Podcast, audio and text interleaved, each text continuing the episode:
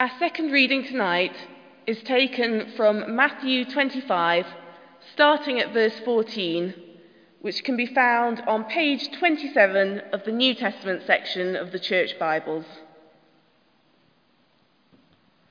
For it is as if a man, going on a journey, summoned his slaves and entrusted his property to them. To one he gave five talents, to another two, to another, to another one, to each according to his ability. Then he went away. The one who had received the five talents went off at once and traded with them and made five more talents. In the same way, the one who had the two talents made two more talents. But the one who had received the one talent went off and dug a hole in the ground and hid his master's money. After a long time, the master of those slaves came and settled accounts with them. Then the one who had received the five talents came forward, bringing five more talents, saying, Master, you handed over to me five talents. See, I have made five more talents. His master said to him, Well done, good and trustworthy slave. You have been trustworthy in a few things. I will put you in charge of many things. Enter into the joy of your master. And then the one with two talents also came forward, saying, Master, you handed over to me two talents. See, I have made two more talents. His master said to him, Well done, good and trustworthy slave. You have been trustworthy in a few things. I will put you in charge of many things. Enter into the joy of your master. Then the one who had received the one talent also came forward, saying, Master, I knew that you were a harsh man, reaping where you did not sow, and gathering where you did not scatter seed. So I was afraid, and I went and hid your talent in the ground. Here, you have what is yours. But, but his master replied, You wicked and lazy slave, you knew, did you, that I reap where I did not sow? And gather where I did not scatter. Then you ought to have invested my money with the bankers, and on my return I would have received what was my own with interest. So take the t- talent from him and give it to the one with the ten talents. For to all those who have, have more will be given, and they will have an abundance. But from those who have nothing, even what they have will be taken away. As for this worthless slave, Throw him into the outer darkness, where there will be weeping and gnashing of teeth. This is the word of the Lord. Thanks be to God. Thank you, Emily, for your beautiful reading. And thank you to Toby and Susanna, who are doing double shift on this for me today. Well, thank you very much. So, Two questions. What is the stewardship? We've sort of covered that in very general terms, same about its purpose. So now we're looking at the responsibilities of stewardship. And I think the first thing to say is, as we begin to look at this parable that Jesus told, is one of the things that I, I find one of the reasons why parables are so fascinating and, and at, at, certainly at one level are quite easy to understand is that they are very polarized and stark. And Jesus use, uses exaggerated terminology to make his point. And so um, I don't think we have to take every little detail as being a literal um, sort of prophetic word or anything. Um, Jesus is making a point and uses a story very effectively in order to do that. So, what are the responsibilities of stewardship? Well, we've already said, in a sense, that in simple terms, they are to protect, to manage, and to expand all that which God has entrusted to us to manage. Doesn't belong to us, it belongs to Him. And He has given us those things for a time. Um, and the time period in the parable is while the owner is away, but will then return. And you have to think that as Jesus was telling this parable, um, that he's talking about himself. He is going to go away after his death and resurrection and ascension to heaven. He is going to disappear from the earth in those terms. And it will be a long time. It says here in the parable, it says he was away for a long time. And we don't know when he's going to return, but we do know that he is going to return, unlike one of the servants. So, what does it look like in practice to be a responsible steward of what God has given us? Well, we have a wealthy businessman and owner who of a large estate. He's going away for a long time, and he chooses three of his servants to be entrusted with large amounts of money. They're not given the same amounts. Uh, each the amount. It's interesting. The amount given to each one is based on how much he likes them. No. How much work they do? Not really. Each one is given a different amount according to their capability to manage, protect, and expand what they have been given. The assets of the owner they have been given. So, oh, you've got to, you see, they're ahead of me, these young ones, they're so fast. Didn't even need to wink or anything. Well done. So, whatever our circumstances, we're all very aware of this. We all have time, talents, and other resources. I had got a clock, a recorder, and what was the other one? A £10 note that I was going to bring, and I left them at home. But anyway, clock for time, recorder for talent. You, you get it. Yeah, okay. So, Let's just explore these a little bit. Time. We tend to think of time, and in its simplest sense, you know, the seconds, minutes, hours of, of every day. But I think, in sort of kingdom terms, what time means is the minutes and hours and opportunities that we have during our days and weeks and years to honour God and share our faith and serve other people. So they're the sort of, if you like, the kingdom times when God gives us those opportunities and they arise in front of us. And we, ha- we can First thing we have to do is identify that it is an opportunity and, and then invest some time in doing that. I met a man last week who was fascinating, early retired, strong Christian man um, with an evangelistic leaning. And every Tuesday between 11 and 12 o'clock, he goes to his local high street and he greets people smiling. Well, you know, some people he knows, some he doesn't. And he says, Do you want to hear some good news? Well, that starts the conversation because immediately, especially if you're a northerner, you're going to say, Well, there ain't much good news going around, is there? We've not had any of that for ages. And he engages in conversation. He says, Well, I've got some good news for you. God created you, He loves you, and He wants to have a relationship with you. And this man does that every Tuesday morning between 11 and 12 on his local high street. He has created, in, I'm not saying we should all do that, but he has created within his daily schedule that opportunity um, that God has perhaps prompted him. And he uses that time very wisely course, we are, we're all called to use our time differently, aren't we? Uh, and that's fine. But our, our, our, we should have that longer term goal and not worry as much about what's right in front of us. I tend to respond to demands on my time that are very immediate rather than thinking uh, long term. So, thinking about opportunities to honour God, to share our faith, and to serve others. Talents, very simply, are our capabilities and abilities to use the God given gifts that we've got in creative and productive ways to further His kingdom, to build His church, and to further His kingdom. And then the other resources we've got vary, don't There's different things. This one I think is interesting human resources, the resources we have within us um, that are almost subheadings of time in some ways, our energy, our level of influence, our enthusiasm, our focus, our attention.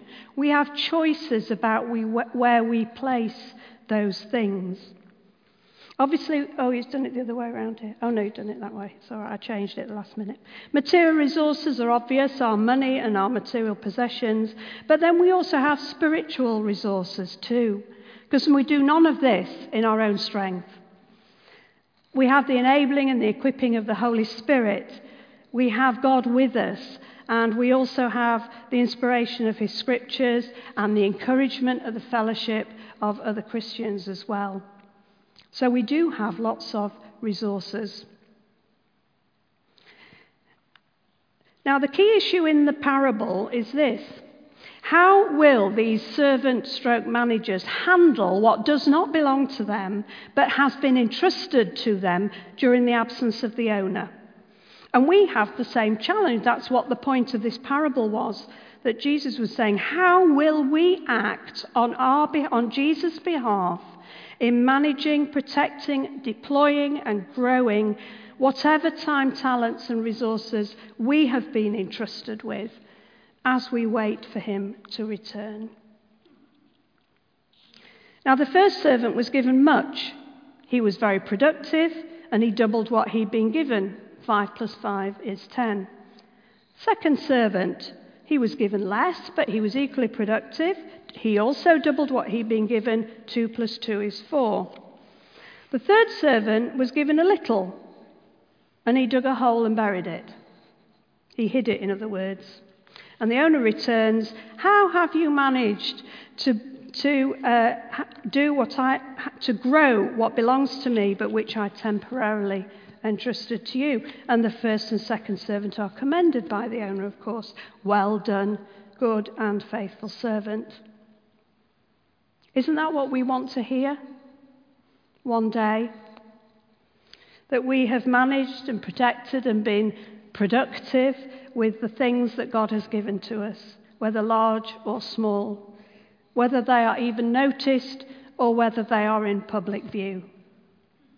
And that question really is about maximizing our kingdom potential. God has put so much potential into each one of us, and He wants to see us grow in that potential. Now, the third servant, um, he's the one that we have to be, to be wary of. You know, you don't want to be the third servant. You can be one and two, that's fine, but you don't want to be the third one. He's described as, in the NIV as a worthless slave, lazy, and even wicked. Now, the third servant didn't lose the money, he wasn't careless with it. He knows exactly where it's hidden. It's the third field past Patrick McGinty's goat, you know. He knows exactly where it is. But is he lazy? Could he just not be bothered to do anything with it? He certainly didn't do anything with it. Or is he actually downright wicked? Maybe he doesn't really believe that the owner will return. If he's going to go away for a long, long time, I mean, who knows? He may just not come back. We, and so maybe he was just putting a little a little pot of gold somewhere that nobody else knew it was there. Because if, if he didn't return, I can go and dig that up and I can keep it. And what happens to him? Well, again, Jesus uses hyperbole, exaggerated language to make a point. Um, he, he, certainly ends up outside the owner's kingdom and into darkness. And there's a phrase here about weeping and gnashing of teeth. And uh, if you sort of explore what that means, um, it isn't a reference of being sent to hell or, or anything like that. In modern, in modern day terms, it means something more to a reference to a psychological state of profound regret and remorse because they've been, they've been put right and they know they have. Um, it's a bit reminiscent, perhaps, of Judas' state of mind after he had betrayed Jesus, and also Peter's state of mind after he had denied Jesus. So, next slide, thank you. So, in conclusion, the first statement is really, this is really, really important because you can have been listening to this and think, well, I'm not very good, I'm not a very good steward. I haven't done much. What's God going to do? Is he going to throw me out of his kingdom? No because our salvation is secured by Jesus' death and resurrection. And however generous we are and what amazing things we do with the gifts and talents He has given us, or don't do, we cannot add or take away anything from our secure salvation in Him. And that's really important because we like to have tick lists of good, good deeds. Um, and this will not add anything to our salvation at all. However, we do have a responsibility to be capable and productive stewards of our time and talents. TTR, you've got that now, haven't you? Time, talents, and resources. We do have a responsibility. And the way to, I think, is to change the way we think about them, that these things do not belong to us. They might be in our bank account, they might be in our cupboards, they might be that amazing ability we have in our brain, whatever it might be. That it may be that really kind and encouraging heart. Whatever it is God has given to us, we should be capable and productive student, stewards of that because they don't belong to us. And they've been entrusted to us, and we need to manage them according to God's instructions. Well, of course, that all sounds very simple and very easy, but of course it isn't. And it does require a change of heart, a change of mind, a change of attitude, a new perspective, an eternal perspective, like the liver analogy we started with. Short term pain for long term gain. Can I have the next slide, please? Thank you. Nicky Gumbel puts it very well. He talks about the three G's of stewardship. Uh, he says, We respond to God's grace with overwhelming gratitude and overflowing generosity. There's a quote for you. Scrib- scribble that down and stick it on your fridge. We respond to God's grace with overwhelming gratitude and overflowing generosity. Oh, that's really helpful. As I've been preparing this, I've been thinking about it over the last two or three weeks, and um, these are my, fi- my final thoughts. I'm not responsible for how you respond to any of this, by the way. There's only one person that you're accountable to and that I'm accountable to. And these are my final thoughts, and then a short conclusion. As a steward of God's, in God's kingdom, um, assigned with the task of protecting and managing and growing and deploying things that God has given to me, I want to change the way I think about those things. I want to change my attitude to them. I want to be more generous and more productive so that God can use them in building His church and furthering His kingdom. Now, I can't change what I did or didn't do yesterday or even today because it's nearly over. Just time for one more rugby match this evening. But I know in my deep inside, I know I can be so much more generous with the things that God has given to me going forward. And to do that in Jesus' name and with the help of the Spirit is the work of discipleship and stewardship. So, my challenge this is my challenge. I'm not smart enough or capable enough to own or even use my time and talents wisely most of the time. Probably 92% of the time. I'm really not very good at it at all. And I need God's help um, to fully help me to protect and manage and grow all He's given me. And so it begs this question. And I challenge you with this question today. Am I willing to take the faith risk that everything I am and have will achieve its full potential in God's hands rather than in mine? I actually like, since I wrote this, I, I almost felt like God gives me things and I hold them in my hand and I offer them back to Him and then He puts His hands underneath mine so that we're both holding them because I have some responsibility, but He is there underneath, supporting and helping and encouraging each one of us. So that's what I leave with you this evening. Um, just a few thoughts about stewardship. Shall we pray? Almighty God, our loving Heavenly Father, we thank you for entrusting us with so much.